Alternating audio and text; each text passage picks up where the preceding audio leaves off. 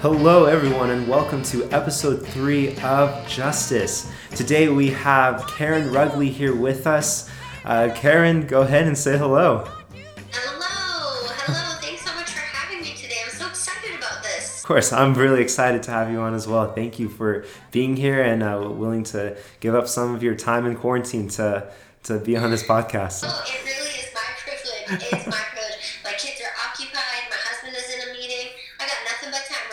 Awesome. Karen, uh, if you don't mind, would you uh, just introduce yourself and even share just a little bit about uh, what you do? Yeah,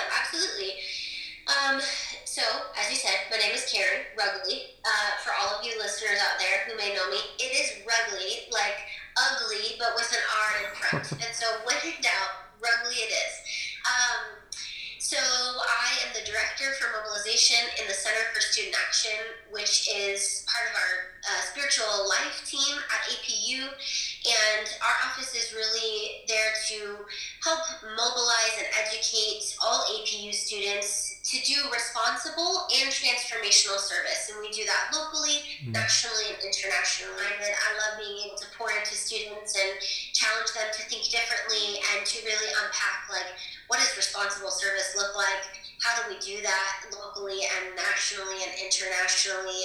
And yeah, it's it really is my dream job. I can't mm. imagine doing anything else. so cool.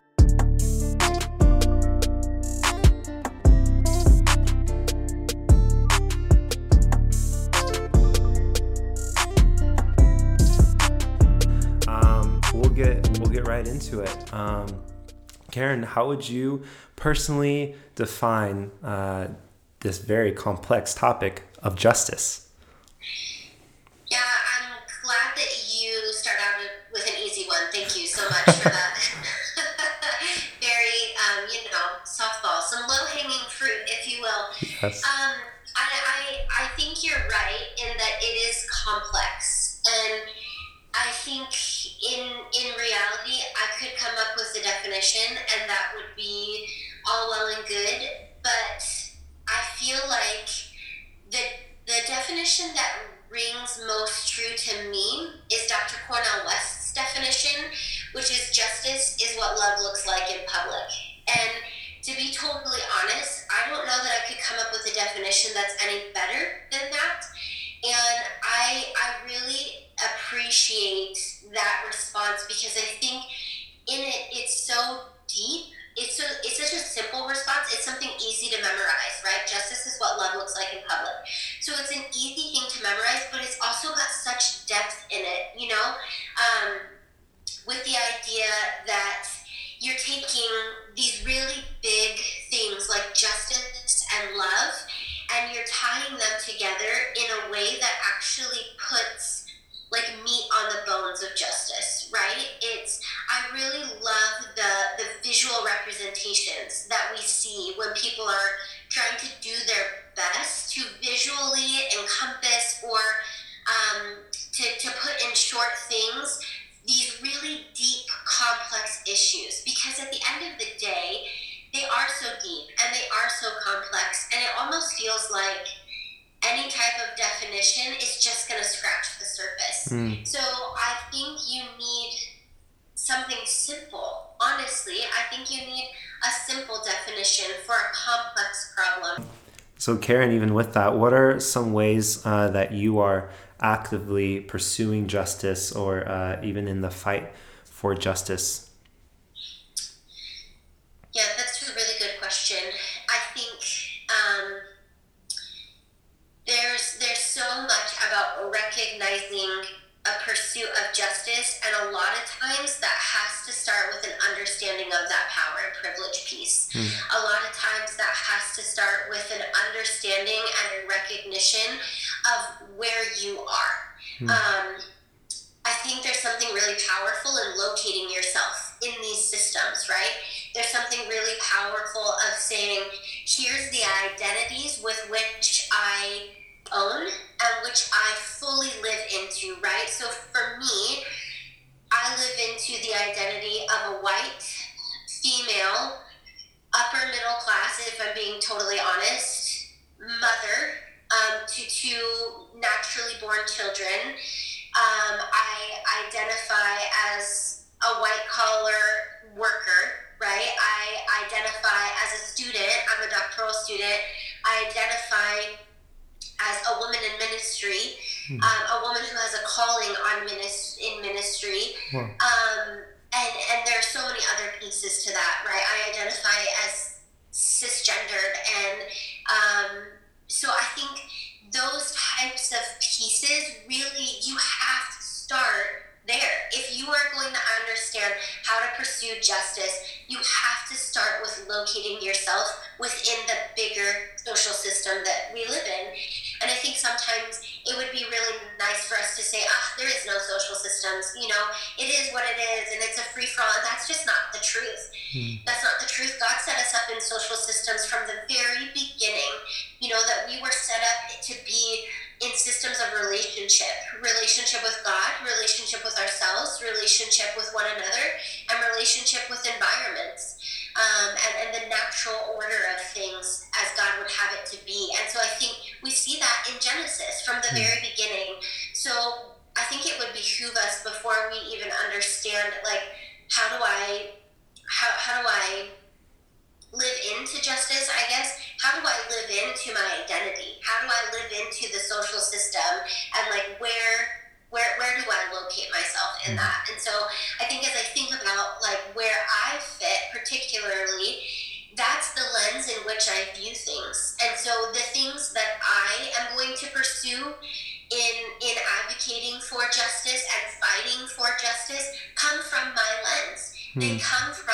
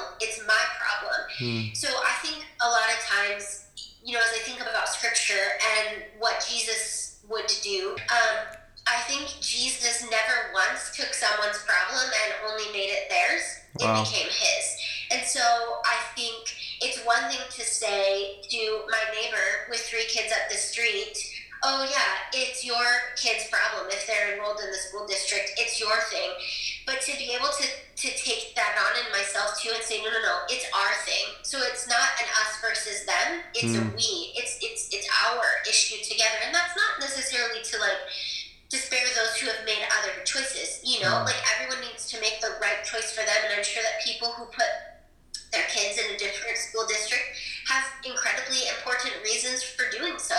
Hmm. Um, so I think in in fighting justice, we first have to locate ourselves hmm. and recognize what our own identity markers are, because that's the lens with which we're going to view injustice. And so. Uh, the, the reality is, is we can't fight everything. You know, hmm. I, as much as I would love to, I am going to waste my energy and effort if I try and fight everything. So, how do I recognize my own identity? And then, how do I also stand in solidarity with those whose identity is different from mine? Um, and how do I stand in solidarity and fight the injustices that I feel called to fight while knowing that I am shoulder to shoulder with the people who are fighting the injustices that they too feel called to fight. Because at the end of the day, we're all fighting the same thing, which is evil. Mm. We're not fighting people, we're fighting principalities and powers that are working against us, mm. that are working against humanity. And so if we understand that that's our baseline, that we're all fighting, you know, the, the, the same fight of principalities and powers that are coming against us, we're, we're fighting it from different sides. Um, yeah, we're, we're fighting it from different sides. Hmm. I hope that makes sense. Yeah, that's good. That's really good. You provide a lot of insight that we can go so many directions with this. I think one really important uh, hot topic that you actually brought up is is this uh, this concept of, of women in ministry. Um, and yeah. a lot of people are either confused or just have a lot of questions about what the Bible says and you know what actually is quote unquote allowed. And so I even would love to be able to tap into that. Uh, what is your thought and perspective on women in ministry and even in leadership roles within ministry? Mm-hmm. mm-hmm. Yeah, that's a really good. Um, that's a really good question, mm-hmm. and it's a heated one. Yeah. Um, a lot of injustice there. One. I I wish it weren't. To mm. be totally honest, in my mind, I'm like, man, there are so many other things that we could go, uh, not just you and I, obviously, Josh, I mean, yeah. like society as a whole. There yeah. are so many other things that we could be talking about that to me feel um, much more complex. Mm. So to me, this one is kind of a, a no brainer. But in that, I recognize that that's my privilege mm. because I'm a part of a church community that is fully believing and in support of women in ministry. Mm. And so I think that for some women, some women that I know, even this is a make it or break it issue for their faith. Mm. This wow. isn't for me because I am allowed to exercise my authority inside and outside the church you know, we see in Genesis from the very beginning that, like I said, that God sets people to be in relationship with one another. And so, from the beginning, when God uh, creates woman from man, from Adam, uh, the word that he uses to describe Adam is Adamah, which is where we get the name Adam, right? Mm. Uh, which means like being, thing, it. Um, and then when he creates a help helper, right? It mm-hmm. says in scripture that God creates a helper. Um, the word that is used there is actually ezer, E Z E R, hmm. and that word is um, means like an equal person to carry the load, an equal person, hmm. right? So not someone who's subordinate to the other, but someone who is created as an equal carrier of a burden or, or a load. And so I think, you know, from the beginning, God sets men and women in a system of equality. Mm. So then we get to the fall, right? And um, Eve and Adam both consume what they should not have consumed. And then when we get to God's judgment, his his his pursuit of justice, right? Because in the end, God was wronged. Mm. And so God is pursuing his own sense of justice. And so the way that he does that is to actually create subordination. So if you look at the scripture, it says, you know, man, you will now lord over, and woman, your role, your your desire will be for your man to lord over you. So from the beginning, there was a system of equality that was set in place, and because of the fall, we're now in systems of inequality, right? Mm. Where a woman is technically, um, in that time, subordinate to a man. Now we fast forward all the way to Jesus, right? So you had that. That was the cultural milieu of the day. We fast forward all the way to Jesus, where Jesus comes to restore relationships. Jesus is the new Adam, the new Adamah, right? Mm. So if Jesus is the new Adam and he has come to restore all relationships, to right all relationships between God, ourselves, one another, and even our environment. You know, you think about all of the places that Jesus brought healing. He reconciled people in both word and deed, right? He reconciled them to himself and he reconciled them to themselves and he says, you know, and and and it's continued on in the New Testament that there is neither male nor female, nor slave, nor free, nor Jew, nor Greek, nor Gentile, nor all of these other things. It's all one and the same now. The healing salvation work of Jesus on the cross is for all people to be re- redeemed and restored unto God and unto themselves and unto one another and into the environment. And mm. so, with that, we live in the freedom of knowing that whatever subordination was there is no longer because Jesus has redeemed and restored what God's original intention was from the beginning. So, that's my thoughts on that. Yeah. That I believe that women should be fully free to live um, and exercise whatever call the Lord has placed on their hearts and minds and souls.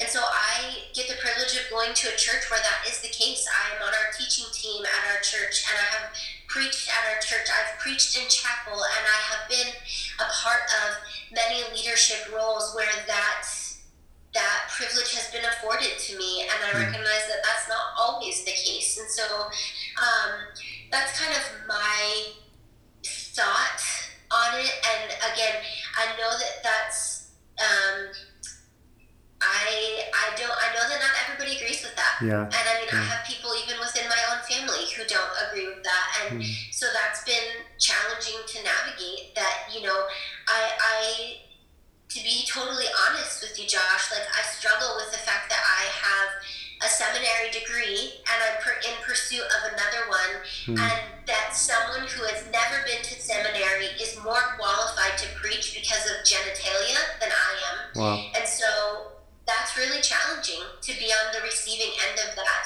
And so I believe that um, God is good and God is still on the throne, and so I I will enact the gifts that the Lord has given me um, to the best of my abilities to the end of my abilities. Mm.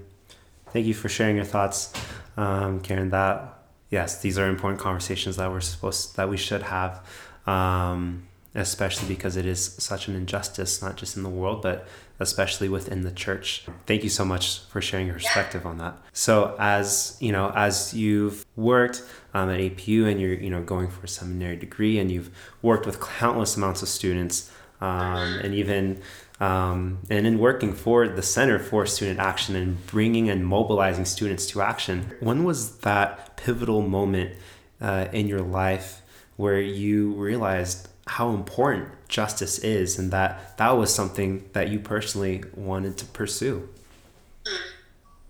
I think there's been a few um, because I think as humans we're stubborn you know, and sometimes God has to knock us over the head a few times for us to really get it. Yeah. And I think it's important when we think about justice to recognize that um, we have a role to always be a learner, right? Mm. That we can't come in knowing, like, just assuming that we know all things. And so I think it's important to be a learner. And so I've had quite a few learning moments for myself. Wow. Um, uh, and most of those we honest started in college. And so I think my first time that I was really confronted with injustice was on bridges as an alpha leader mm. long, long ago.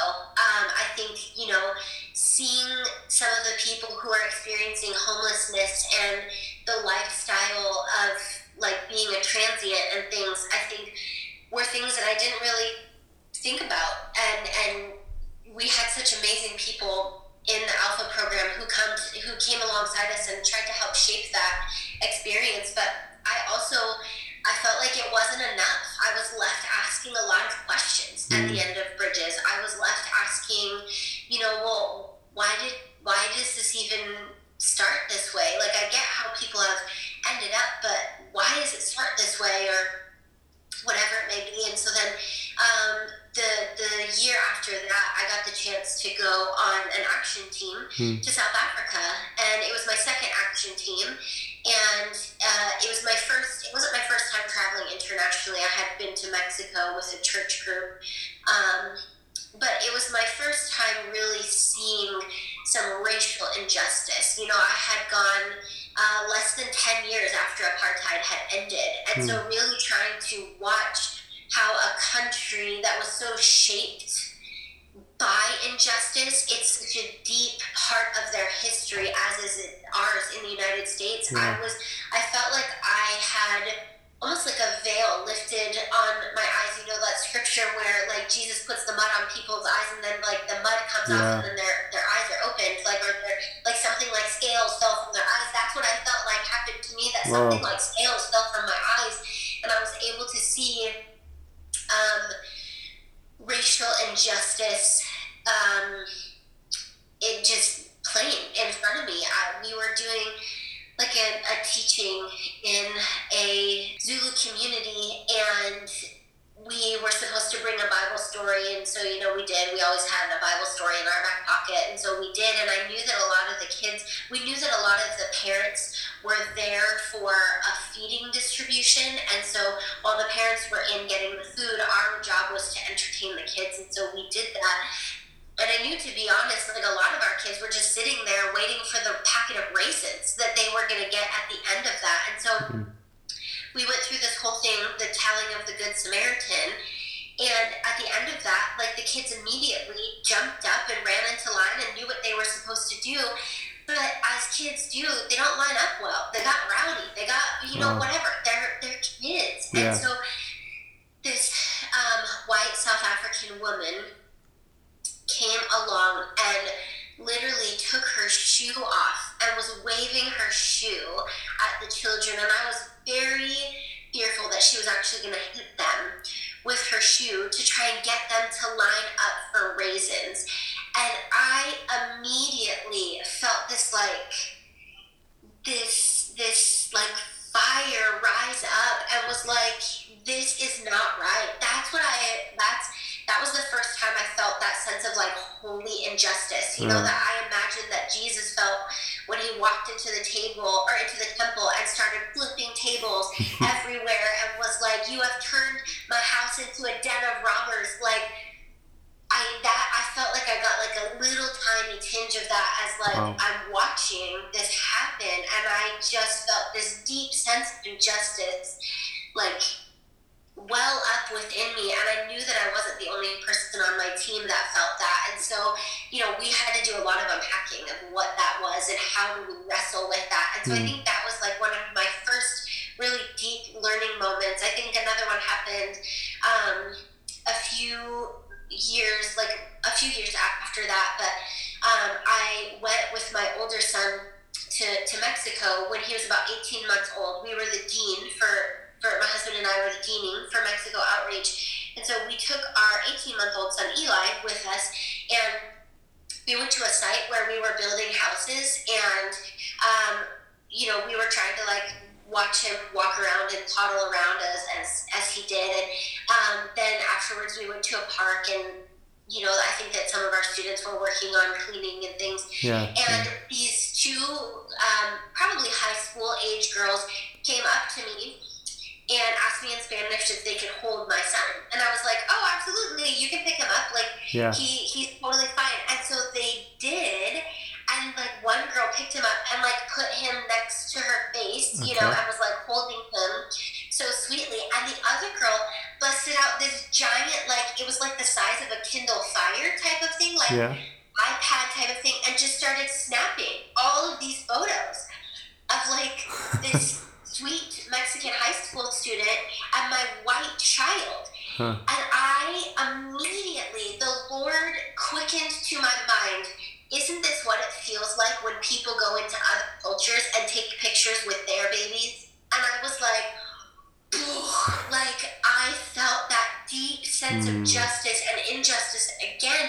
And I was like, oh Lord, how many times have I done this? Like I am so so sorry for the ways that I have been a, um, like a perpetrator mm. or perpetuator of injustice. You know, as I'm watching my own child, my own child be like, just, just have somebody just take pictures. Somebody that I don't know, that I've never met, that she just asked to hold my kid. You know, here she is, like, taking model shots with my kids. Mm. And I'm like, I have a Facebook profile picture of when I was a college age student mm. in South Africa holding a black child the exact same way that this girl is holding my child. Mm. And I just felt like that was such um, a learning moment for me and it was like a good correcting moment for me and like in a way that only God can, you know, through like his gentle correction, his loving correction. But it also was like such an eye opening, like learning moment for me as I was like, oh man, okay, I, I have to do better. Like mm. we have to do better. Um, and so I think those are some of the moments that really stand out to me in understanding um, my own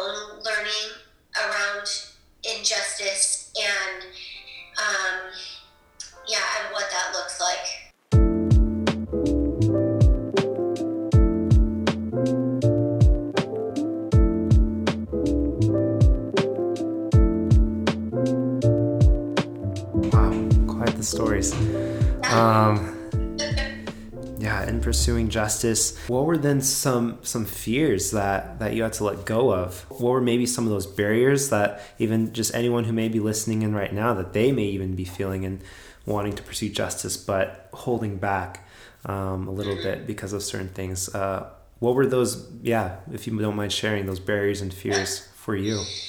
Yeah, I don't mind sharing at all. I think my number one um, fear is uh, the fear of being wrong, mm. of saying the wrong thing, of doing the wrong thing, of causing more harm than good, of um, what my the, the difference between intent versus impact, right? Like wow. my intentions are good and clear, and sometimes the impact of how that comes across is not so good and not so clear, and so recognizing that there is a difference there. And so I think um, my number one fear always is that I'm going to say the wrong thing hmm. or that I'm going to do the wrong thing. I was, um, for his year's program, which is a, a two year program where we um, invite students to go um, two years after graduation to serve in a least or unreached population, right? Hmm one of the books that we read this year together is a book by Nik Ripken called The Insanity of God. and mm. he says in, in this book, I'm going to read this quote to you. Cool. It says, Sometimes the problem is not the simple naivete of well meaning people. Sometimes the problem is the evil that would twist the best intentions into indescribable tragedies. Mm. And that hit me like a ton of bricks because I think what makes me so fearful is that I'm going to go in with the best intentions and mm. the hmm. enemy is going to work against me and that um, he's going to twist my words. He's mm. going to make me do things that don't that obscure the the maybe even incredibly pure heart that I have mm. in in doing things, or he's going to make me feel as though the things that I'm doing aren't enough, or um, I just feel like the enemy is is the oppressor and the liar, and so. Mm. I honestly, my biggest fear stems from the fact that I'm going to be wrong. Mm. That I thought I had that you know I, I did everything that I could to research all the right things and do all of the right things and that I'm gonna be wrong. And it's funny, the, the author of this book, he tells this quote in conjunction with the story. So he spent some years as a full-time missionary in war-torn Somalia, like in the middle of the 90s when Somalia was just going through literally hell and back, right? And the story, the quote comes after this story of he was working with the UN to bring aid to some of those people, much needed aid, right? Food and and clothing and things that like literally the Somalis had nothing. And so what happened is somehow the UN decided that it would be a good idea to tell the Somali people in this one village where and when they were going to do their next food drop. So um, it comes to be that time, and the Somali villagers come out to this large open field where there's a helicopter that's going to be flying over to do all of this food drop. And because of their great need, the Somalis like just bomb rush to this field, and then the UN folks start dropping these huge bags of rice and mm. huge bags of potatoes and all of this stuff. And these Somalis, because they're so desperate, try catching it oh. and try like trying fighting each other for it. And so like people are literally getting killed, like severely hurt and killed over trying to catch bags of catching bags of rice being dropped from a helicopter or fighting their brother and sister over two potatoes. And and the thing that's so scary about that is like the UN was trying to help. The UN the UN did everything that they knew. Like the, the, the United Nations came alongside to do everything that they knew to help the situation. And what happened was indescribable tragedy. Mm. And scares the living daylights out of me. That if a group of professional relief effort people can um, can have like that sense of naivete or or desire to do things as as you know we feel led like we think what would jesus do that's what i'm going to do is i'm going to provide food to those who do not have food and i'm going to try and provide like meet people's physical needs mm. That that would create systems of indescribable tragedy and situations of indescribable tragedy that's earth shattering for me. Like that's scary. Like and, and i don't i don't want to do that. Mm. i hmm. don't i don't want to be a part of that. So then how do i wrestle with the fact that like in that situation those somalis were in desperate need of food mm-hmm. but I we could they couldn't get it to them outside of doing this, and then this way brought destruction. Like that's a really scary thought. Hmm. So in that, and and in the fear of of being wrong and not wanting to be wrong, um, how have you been able to navigate um, your in your pursuit of justice, navigating with that fear, or have you overcome that fear? That is the million dollar question. I don't. I. I really wish I had an answer to that. I think the only thing that I can think of um, that helps me overcome that fear is hmm. Jesus, hmm. is Scripture, well. is a reminder that um, perfect love casts out all fear, and that I do not have to live in fear. Um, because Jesus, I, I know who wins the battle in the end. Mm. And it's what Jesus did, you know? And so if my job uh, as a Christian is to be a little Christ, is to be a little Jesus, mm. um, how do I be a little Christ on this earth? You know, it, how, how do I recognize that I, in my finiteness do not have infinite resources or infinite knowledge or infinite power. Hmm. So, what do I do then with the knowledge, resources, and power that have been given to me by the Lord? Hmm. So, I think a lot of that again comes from that recognition of what I do have. Like, what do I have in my hands, right? I have a bank account that has money in it. So, how can I give that? Okay and how do I do the appropriate amount of research to make sure that what I, the causes that I'm giving to mm. are are like pursuing justice and and not oppressive causes. Okay, great. I can write a check, right? Mm.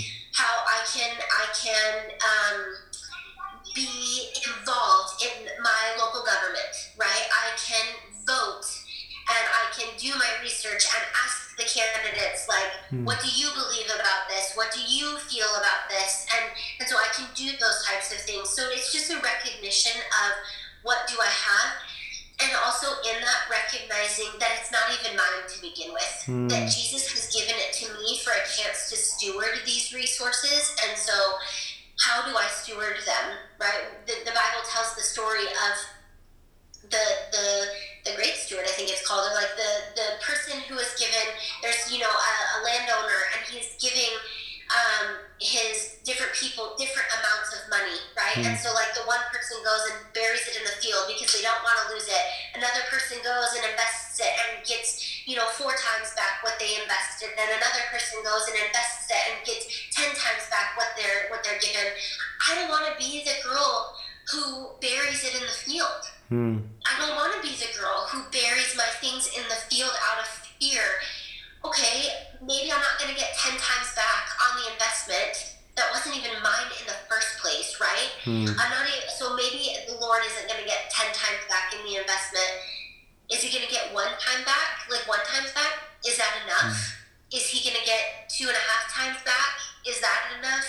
You know, I just, I think the thing that keeps me going is that I don't want to be that girl who buries it in the field. That's more scary, Hmm. Josh. Like, that's more scary to me than getting it wrong Hmm. being the girl who Wow. does nothing with the resources that the Lord has given her is more scary to me than being the girl who gets it wrong every once in a while. Because I'd rather take a risk on getting it right six times and getting it wrong the seventh. That means that six times that I that we did it right, and that it's like that's six times back what the Lord is giving me in investment. And so the Lord will will um, the Lord will care for me in the time that I got it wrong. I don't Hmm. want to be I don't want to live a life that's prevented or that's held back by fear. Wow. Wow.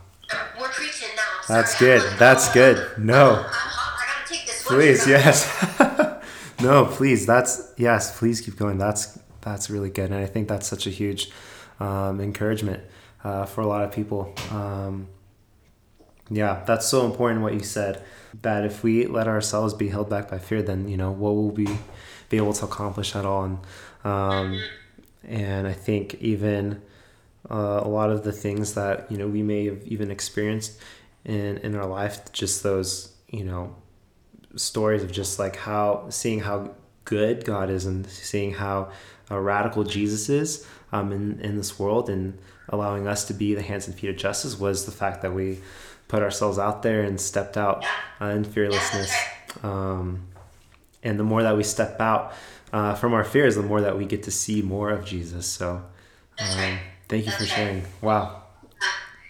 Yeah, I think in that too, like the more confident we- we become, not just in Jesus, but in our own calling and vocation Yeah. it, that, that Jesus has given us. You Wow. know, that the more times we take risk, um, the, the less risk becomes risky. Hmm. I was reading this book for my grad program, for my doctoral program, called Being Wrong, and it's a lot of similar like things to what Brene Brown says, right? But the whole idea is that our society um, is built on this concept that like uh, being right is what matters.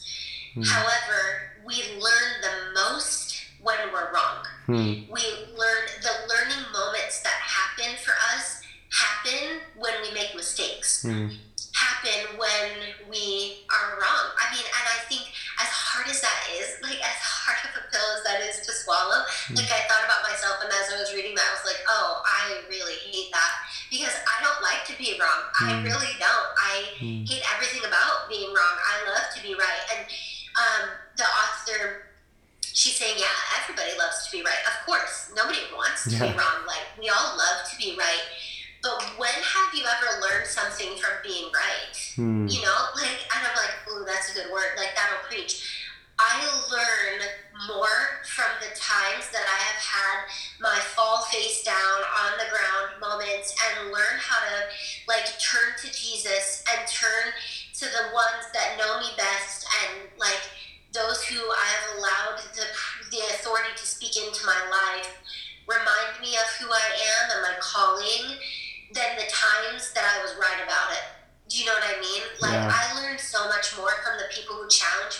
Leadership than I do from the people who it's easy to lead, you Hmm. know?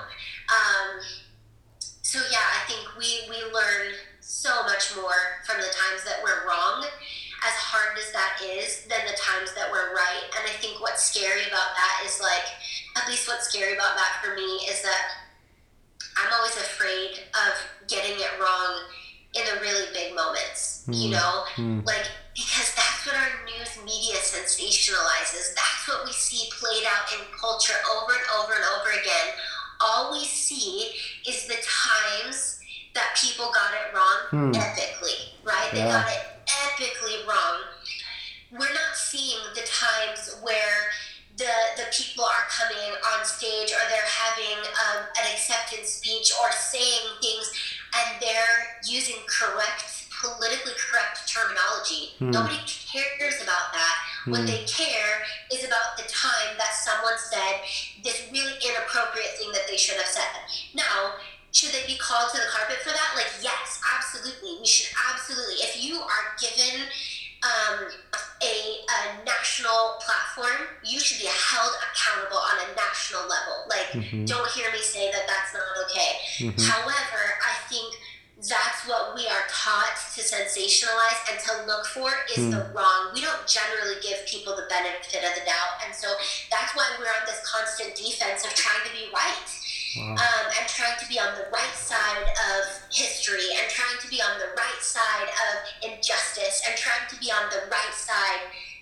Who defines what's wrong and what's right? Yeah. And I think that's what's so confusing is that it's a moving freaking target, you Mm. know?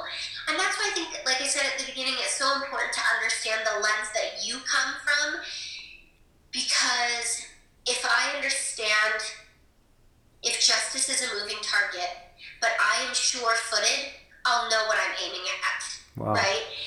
Um, man, I don't preach, but that's a good word, Hmm. right? but truthfully, like, if I am solid in Mm. who I am and what the Lord would require of me, then I can stand firmly in that and I can shoot with better accuracy and aim at all of the things that like I believe that the Lord has called me to fight against in injustice. So yeah. Wow, that's good. Um, the one thing, uh, what did you say? It was it was along the lines of the less risky becomes risky, or the less Yeah. risk becomes risky. Yeah, absolutely. Yeah, I think the more you take risk, the less risk actually becomes risky. Risky. You know? Wow. Yeah, yeah. I think the more the more you put yourself out there, the less risky it actually becomes Hmm. to put yourself out there, and you're able to do like bigger and and and more broader things. Like I think I see this all the time with my kids, right? Yeah. You know, like, and I'm sure everybody had this experience as like in their childhood. But you know, when you're learning how to jump from one space to the other, right? At first, or do the monkey bars, or do some sort of like physical activity, right? At Mm. first, you need the reassurance of like your parent holding your hand and like literally lifting you from one platform to the other, right? Mm. Then you can migrate that from like, okay, having your parent just hold one hand as you jump from one spot to the other. Mm. And then you maybe just have your parent like stand right next to you as you jump from one spot to the other. And then before you know it, you're jumping back and forth and back and forth and back and forth. Hmm. And you almost forget about the days where you needed your parent to literally like hold you and move you from one space to the other. Because what you first saw as risky, the more times you did it, the more confident you felt in yourself, the Hmm. more confident you had, confidence you had in your own abilities. And so I think that's so true of Jesus, right? That like the more we live into the calling of who Jesus has called us to be, Mhm. the first few times that's really scary. That's really risky, you know, where Mm. we need Jesus to literally pick us up from one space to the other. And then maybe we, we need Jesus to hold our hands, right? Mm. We need Jesus to hold our hand and, and really like help us as we're navigating that calling or that vocation, right? And like that that sense of justice and and living into those things that we feel that deep sense of injustice for, and then um, you know maybe we need Jesus just to stand near to us, um, and then maybe before we know it, like Jesus has said, like you're good, live, live into that sense of injustice, and let that fire continue to fuel you.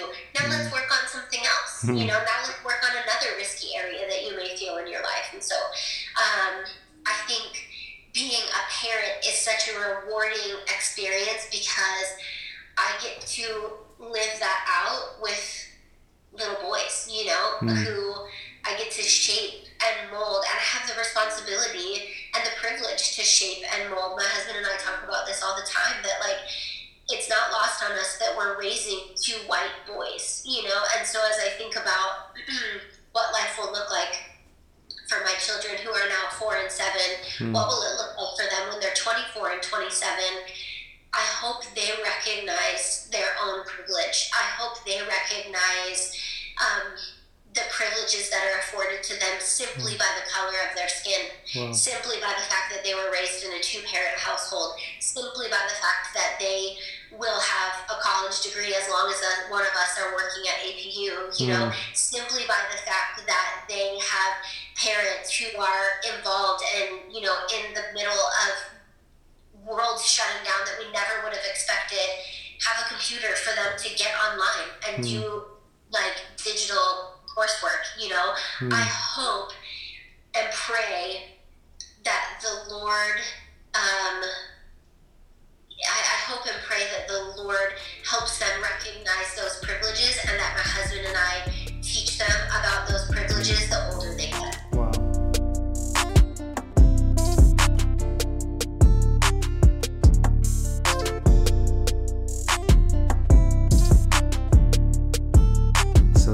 regards to with what you shared too, uh, what would you say to encourage us as students uh, to uh, pursue justice and, and go all in? Yeah, that's a good question. I think the first thing that I would say is uh, the first thing that I would say is be a learner. Hmm. I think um, as students, you know, you are constantly learning. Hopefully, that's why you're there. That's mm-hmm. why you're at this, you know, is to be a learner. So I would say be a constant learner. Don't assume that you have all of the answers, mm. um, or don't assume that you know the right decisions to make, right? I think sometimes it's easy for us um, to to look at people and say, I would have done that way better or mm. I would have done that differently, or I would have done, I would have done, I would have done. But then we fail to take into consideration the lens at which those people are looking at, mm. you know, their their situation or their life or whatever it may be. And so I think the more uh, the more that we can be a learner, um, the better off we are. I think. Um, learning also doesn't stop once you get out of college, right? Mm. Like learning is an important part of growing. And so I would say be a learner, like be voracious in your desire and quest for knowledge. Um, because everybody's going to be reading from their own perspective and mm. everybody's going to be like speaking from their lens. And so the more lenses you see, the better off you are, right? Like, so if we see, I've said this before, but if there are 7.4 billion people on this earth and counting, right? Mm-hmm. And every single one of them is created in the image of God who knows them and loves them. That's 7.4 billion pictures we have of what God looks like. Wow. And and not counting what what who the people who have walked this earth before us. You yeah. know? So like wow. God is so big and so vast that like there's no way I'm gonna know anything about that. So, but should that stop me from trying? Absolutely not. Mm. So how do I be a learner in that? I think the other thing too is to recognize that things are complicated. You know, not everything has a solution. And mm. I think hmm. that's what's so hard about this too, is that especially as Americans, we mm. like to check things off our list, mm. right? We are driven by um, the pursuit of the American dream, you know, that like mm. you can achieve, that everything will be done and come to those who work hard enough for it. Justice does not always have an answer. Mm. And I, that is a really hard thing to sit with, that things are complicated mm. and we may not get an answer this side of heaven to certain injustices. Wow. Um, I hope and pray that that's not the case. But I also recognize that, like, there's just things that I'm not going to know. Mm. There's things that I'm not going to understand fully until I get to heaven and can have a really good cup of coffee with Jesus. And we sit down and I'm like, hey, man, like, can you help me understand some of these things? Because this is what I saw. Mm. And, and, you know, to hear from the Lord's perspective, I think is like so exciting and so scary at the same time, right? Because I'm sure that the Lord is going to be like, yeah, you fought for it in so many ways. You also perpetuated it in so many ways. Mm. Let me show you both, right? Mm. Let me show you the areas where you really fought well against injustice. And without even intending to, here's the areas where you perpetuated it. But my grace is sufficient and my mm. mercy is new every morning. Mm. And so I think recognizing that things are complicated and we're not going to have the answer to it all mm. the time, um, but that shouldn't stop us from trying. I yeah. think. Karen, are there are there any final thoughts uh, that you may have uh, that you would uh, love to love to share and uh, in, in this conversation with?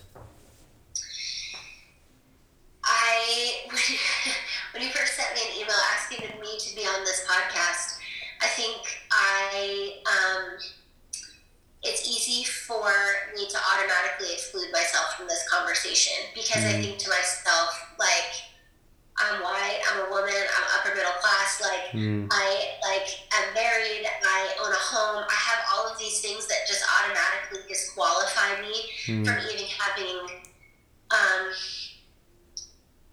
from even having a platform mm. with which to speak because I again going back to that whole idea like if we're talking about the right and the wrong side of justice or injustice, um society tells me that I'm always on the right side Mm. Right? Like that's the things that are afforded to me is that the privilege that's afforded to me is that I'm always on the right side. And so I think in that the Lord did a number on me about reminding me that like yes, while society may say that you are always on the right side or that you by and large are on the right side, where did Jesus sit?